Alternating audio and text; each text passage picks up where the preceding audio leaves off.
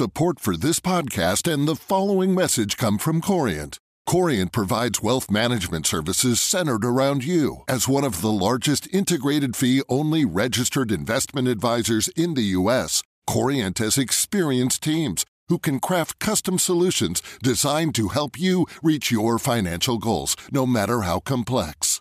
Real wealth requires real solutions. Connect with a wealth advisor today at Corient.com. That's Corient.com. Hello, and welcome to the Rachman Review. I'm Gideon Rachman, Chief Foreign Affairs Commentator of the Financial Times. This week's podcast is about Germany and its far right party, the Alternative for Deutschland. The AFD have been rising relentlessly in the opinion polls for the past year. But the revelation that party activists held a meeting to discuss the mass deportation of immigrants, including German citizens, has sparked a backlash.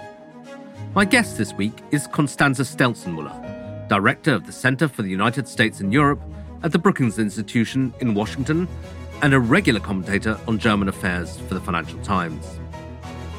So, just how dangerous is the AFD?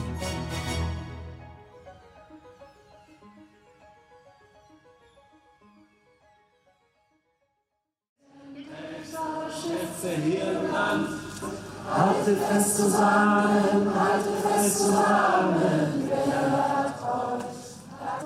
The anti AFD demonstrations that took place across Germany in the middle of this month were huge, the biggest demos in Germany for decades.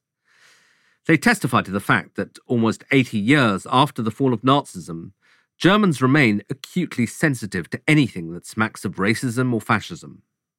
And yet, it's also true that more than one in five Germans now regularly tell pollsters that they would vote for the AFD, and the party itself claims, in classic populist fashion, to represent ordinary people against a corrupt elite. Growing alarm about the rise of the AFD came to a head after the revelation of the Lakeside meeting in Berlin to discuss radical solutions to mass migration. I began my conversation with Constanze Stelzenmüller by asking her what happened at the meeting and why it proved so controversial. Gideon, the meeting was significant for a variety of reasons. One was the topic. Here were a number of representatives of the hard right discussing openly the deportation in mass numbers of immigrants in Germany, including German passport holders with an immigration background. Footnote to that 25% of Germans have an immigration background of one kind or another, including me my great great great grandparents were thrown out of Austria for being Protestants. Then some of the people who were there were quite well known. The best known probably was the head of the identitarian movement, Martin Sellner, an Austrian. There was a backbencher from the Christian Democratic Party in Germany, and a number of well off citizens who have apparently been quietly funding this kind of thing. And the other reason why the meeting was significant not that really what they were saying was all that new. If you were following, like me and numerous other Germans, what the German hard right have been up to for the past decade, you could have seen the radicalization and quite open radicalization of the party and its assorted movements. But this particular reporting has unleashed the largest, broadest, most diverse political demonstrations in German post war history the only time we've ever seen anything like it was in 1989, 1988, on the other side of the war. So it feels like a sort of breakthrough moment or a watershed moment in the way that a lot of German society views the AFD as kind of confirmation that this is not just an anti immigration party, but that this is a truly sinister party with a really quite extreme agenda. Is that basically how the non AFD Germans are seeing it? I think so. You know, there was some suggestion that these demonstrations, which two weekends ago were estimated at being at least 900,000 all across Germany, and this weekend again, there were hundreds of thousands demonstrating across Germany as well. It's been estimated or suggested by some critics that really these were somehow captured by the hard left I don't think that's true at all. The hard left, I'm sure, was trying to do that, but the hard left is utterly incapable of getting Germans out in those numbers. And as I was saying, Gideon, people went on the streets in bitter cold, in the dark, in huge numbers, numbers so large in Hamburg and Berlin, police had to break up the demonstrations. But what was especially impressive was that people were going out across Eastern Germany as well, and even in small towns where people know each other, and this can actually be quite dangerous. Because, of course, the AFD does command extraordinarily high levels of support historically. I mean, opinion polls have been showing them what at sort of 25% and much higher than that in East Germany. So, taking a couple of steps back, why has there been this surge in AFD support? Because you know you haven't had a big surge of migration as you did say in 2015 with the Syrian influx. Why has the AFD been doing so well lately? Perhaps some background on the AFD. The AFD started 10 years ago as a project of Eurosceptic economics professors who were worried about the introduction of the European currency, the euro. Its radicalization and surge really only occurred after the migration crisis of 2015, when then Chancellor Merkel opened Germany's borders to an unprecedented wave of mostly Middle Eastern and Afghan refugees. Footnote to that, they have been mostly integrated into German society and the labor market. But the truth is that for the past half decade, if you listened closely to what the AFD was saying, if you read its party programs, you could be perfectly aware, and certainly media were reporting about this, that this radicalization was becoming more and more overt, less and less apologetic. And indeed, today, you could say, of all the hard right parties in Europe, the AFD is really the only one that's not trying to pretend it is anything but what it is, which is racist, white ethno nationalist, Islamophobic, and bent on changing the German constitutional order. Frankly, I find it surprising that Germans are going on the streets only now, but I am really very impressed and frankly very moved by the degree of outrage. Maybe this was just the straw that broke the camel's back. And yet the AFD does continue to have high levels of support. I mean, they've been up at what levels in the polls? It does. It is polling nationally at between 20 and 22%. And in three of the eastern states, of the five eastern states, it's between 30 and 37%, which is somewhat concerning for the traffic light coalition government since those three states will be holding state elections in September. And there will be, in fact, municipal elections all across the five eastern states. And polls now suggest that the AFD would power through all of them. But just to demonstrate just how extraordinary this party is compared to others in Europe, a few days ago, Marine Le Pen, the leader of the French hard right, said that she disapproved of these remigration plans, as the AFD calls them, the deportation plans, and that under no circumstances could her movement work together with the AFD. Now, I personally think that's a lie, and I think that is a deflection, but still, it was a fairly remarkable thing for her to say. So, how do you account for the fact that they have got to these very high levels of support? And do you think this controversy, too early to say perhaps, but is it likely to puncture that support? Well, a lot of ink has been spilled, as you can imagine, on that question. I tend to speak about this in sort of categories of real and imaginary grievances and legitimate and illegitimate grievances. And if you look closely at polls and sociological studies, there's a bit of everything in there. There really is a multiplicity of motives. But people tend to make a sort of rough distinction between cultural issues, economic issues, and the problems of governance. And I tend to think personally that the questions of culture and identity, although they gain a great deal of traction in social media, are overrated. And economic issues are certainly there in Eastern Germany, but they wouldn't account for the support for the AFD among quite wealthy people in some regions of Western Germany. I think what we are really seeing is a crisis of representative democracy.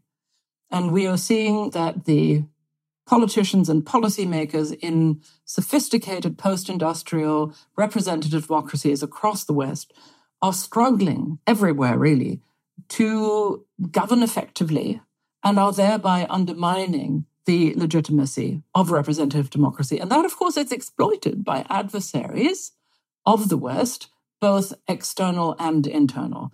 And the hard right, of course, are the key internal adversary, although there are left wing enemies of representative democracy as well.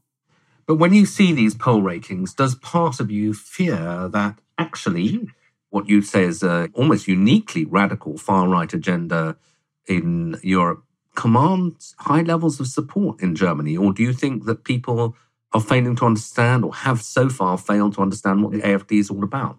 Well, I tend to think that I've been following it somewhat obsessively. I am a constitutional lawyer by training, and I sort of can't quite bring myself to not follow it, if you know what I mean. I've never seen such a challenge to what essentially has been a very stable constitutional order in Germany, the best democracy we've ever had. And I'm personally outraged, given our history, that we have such a movement that it should be so successful.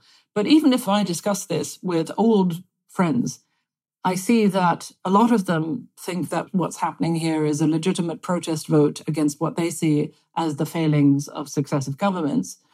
Many of them have been either in denial or just haven't followed closely what AFD leaders have said and done.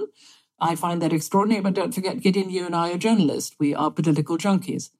And finally, I do think that there is such a thing as a silent majority that on most days just can't be bothered and tends to think that as long as it makes the right decision in the polling box every four years, it can safely leave politics to its representatives. And I think what we're seeing now with these demonstrations is people realizing that they should better pay attention and that they should express their views. I'm really rather impressed. So tell me about this debate, though, about actually banning the AFD, which I'm sure you have views on, since, as you say, you're a constitutional lawyer and also, you know, a political junkie. In some ways, it sounds to me like a bad idea because defending democracy by banning a party from standing sounds like a contradiction and also perhaps also a massive tactical error because it allows the AFD to say this is a fake democracy. So, what's your mm. view of that debate? Well, the German Basic Law, the Constitution, does actually provide for the possibility of a party ban in Article 21. And the Constitutional Court has said this is a tool of what is called defensive democracy. In other words, a democracy that can defend itself against its enemies. It's also said this is the sharpest and also the most double edged weapon of a rule of law based democracy. And why is that? Because parties, of course, in constitutional theory are an expression of the sovereign demos, of the people. On the other hand, the Constitutional Court is a protector of democracy. That said, we've been very, very reluctant, and the Constitutional Court has been very reluctant to respond to requests to use this tool. We've banned parties twice in the 1950s once the SRP, which was a successor party to the Nazi Party, and the KPD, the Communist Party. There were attempts to ban the NPD, which is an actual neo Nazi party, in 2017. And the Constitutional Court actually opined on that and said this party is clearly anti constitutional, but it's politically irrelevant, so we're not going to do this. The conundrum here, of course, is that the AFD has now been declared by German domestic intelligence to be overtly anti constitutional in at least three of the 16 states, but it is so large that it is both relevant for the possibility of an overturn of constitutional order, and is also, as you were suggesting earlier, an expression of the will of at least an important part of the demos. That's the conundrum here. People are discussing options like cutting off government party funding, which, yes, is something that exists in Germany, or to ban the party use. I think I've come down against a ban. I would like there to be much more public debate. I would like the domestic intelligence service to say what they've got. But I think that in general, party bans are a very dangerous tool in this kind of situation. And when you say the AFD, there's strong evidence that they're an anti constitutional party, what are you referring to? Are you referring to the suggestion that they want to actually deport people who are now German citizens? Or is there evidence that they, in the end, would use democracy to end democracy, that their end state is an authoritarian regime. I think that is what you have to assume. I could go into chapter and verse now, but a cursory look at their party platforms, which, by the way, are also translated into Russian on their website, I think would help confirm that. The essence of representative democracy is limited government. In other words, checks and balances, not just for the executive, the courts, and legislature, but also for the will of the sovereign. Whereas the AFD pretends it is the only legitimate representative of the sovereign and that it is, in fact, entitled to call for majority rule. The model of this thinking is, of course, Hungary under Viktor Orban, which has been turned into a one party state. Essentially, the kind of constitutional order the AFD is thinking about is a white ethno nationalist majority rule with as little checks and balances on the majority as possible, or preferably none. Right. One more thing on that before we get to the problems of the mainstream. One of senior German politician once put it to me rather interestingly. He said the difficulty is that, you know, we can tell the police to keep an eye on them, but in Eastern Germany, given they're 35%, a large percent of the police will actually be AFD. So it's rather difficult. Well, that's another very concerning phenomenon of this period. It became clear several years ago that the AFD had worked quite hard at tunneling into the security services, into the police, into domestic intelligence on the state and local level, and into the army. And in fact, several government ministers and several defense ministers have been working quite hard at pushing back at these efforts and, in fact, at throwing out right wing radicals in the services. But as I said, they've been working hard. They have also been working quite hard at building bridges to the Conservative Party, the CDU. So far, not successfully. The one splinter group, the Werteunion Values Union, in translation, has now splintered off from the Christian Democrats and is planning to form its own party. But still, I don't think that they have captured the police. Otherwise, the police wouldn't have guarded these demonstrations, including in Eastern Germany. There have been reports this weekend of the hard right actually coming out in force and trying to intimidate protesters, and the police stood firm. So I think the reports of state capture, as it were, in Eastern Germany may be slightly exaggerated. Okay. Turning to the mainstream, I mean, obviously, to some extent, the rise of an extremist party like this is a indictment to the mainstream and it has got much worse under this government of Chancellor Scholz.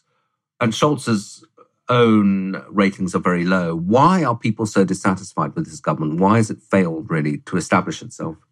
Well, when the Scholz government took over in 2021, there was a feeling not just among the members of his coalition, the Liberals, the Greens, and his own party, the Social Democrats, but I think in the German public at large, that really important societal economic, political transformations had been left untackled in the previous 16 years under Merkel.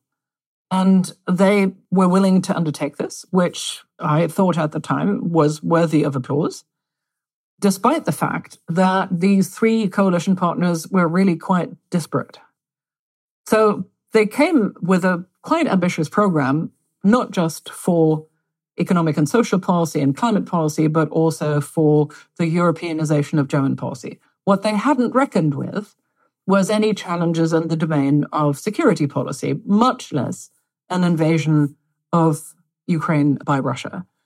And so, what I think they were faced with was an enormous reality check in the form not just of the pandemic, but the war and the surge of the hard right. And what we've been seeing in the past two years of this government is a coalition that has had internal fallings out over very different priorities. The Liberals want fiscal prudence, the Greens want climate transformation, and the Social Democrats, I think, would really quite like to preserve the status quo on many things. And they, I think, at this point, appear exhausted and depleted. They've made some quite serious mistakes on fundamental projects of their tenure, one being the famous heat pump law that was supposed to help Germans save energy. That was bungled with some help from the AFD, who tried to show up the government for its lack of planning. And then finally, in the fall, the budget for this year was upended with a decision of the Constitutional Court, which prohibited the government from using emergency funds from the pandemic for some of its current projects. And that, I think, has unnerved a lot of German citizens who are left with a feeling that their government is making some fairly elementary mistakes on some of its most important projects. So, Constanze, you've described the situation in Germany. How much should the rest of Europe be worried about it? Because obviously, Germany is the most powerful economy in the EU and has traditionally played a leadership role. Is Germany not going to be capable of doing that given all its internal problems? Look, I do want to warn you against the impression that Germany is somehow collapsing. I don't think that's the case. And again, I think these demonstrations are actually a genuinely encouraging sign of a very vital and, if necessary, assertive civil society. I think that's a really great thing. And I could think of a couple other countries where I would quite like to see demonstrations like that. I think that this government is having a very hard time, but I don't think it's anywhere near collapse. In fact, that is quite difficult. Under German constitutional rules, we don't change horses in midstream. That's much easier in other countries.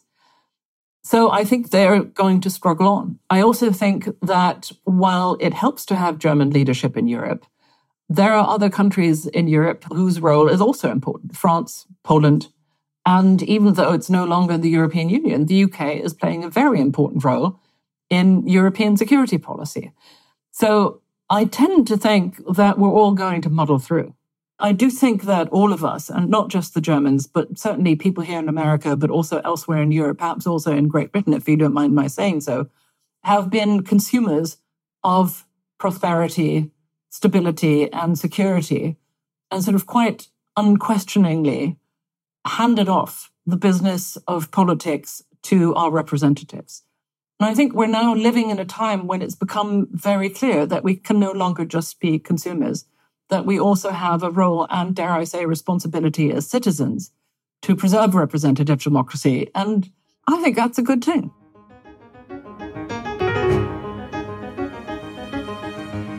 That was Constanze Stelzenmüller of the Brookings Institution ending this edition of the Rachman Review. And that's it for this week. Please join me again next week for another edition of the Rachman Review.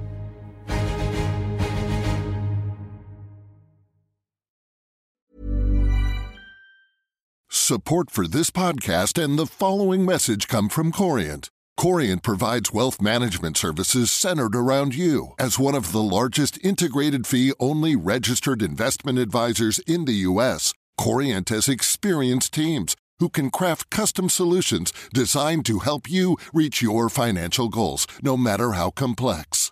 Real wealth requires real solutions. Connect with a wealth advisor today at Corient.com. That's Corient.com. Planning for your next trip? Elevate your travel style with Quince. Quince has all the jet setting essentials you'll want for your next getaway, like European linen, premium luggage options, buttery soft Italian leather bags, and so much more. And is all priced at 50 to 80% less than similar brands. Plus, Quince only works with factories that use safe and ethical manufacturing practices. Pack your bags with high-quality essentials you'll be wearing for vacations to come with Quince. Go to quince.com slash pack for free shipping and 365-day returns.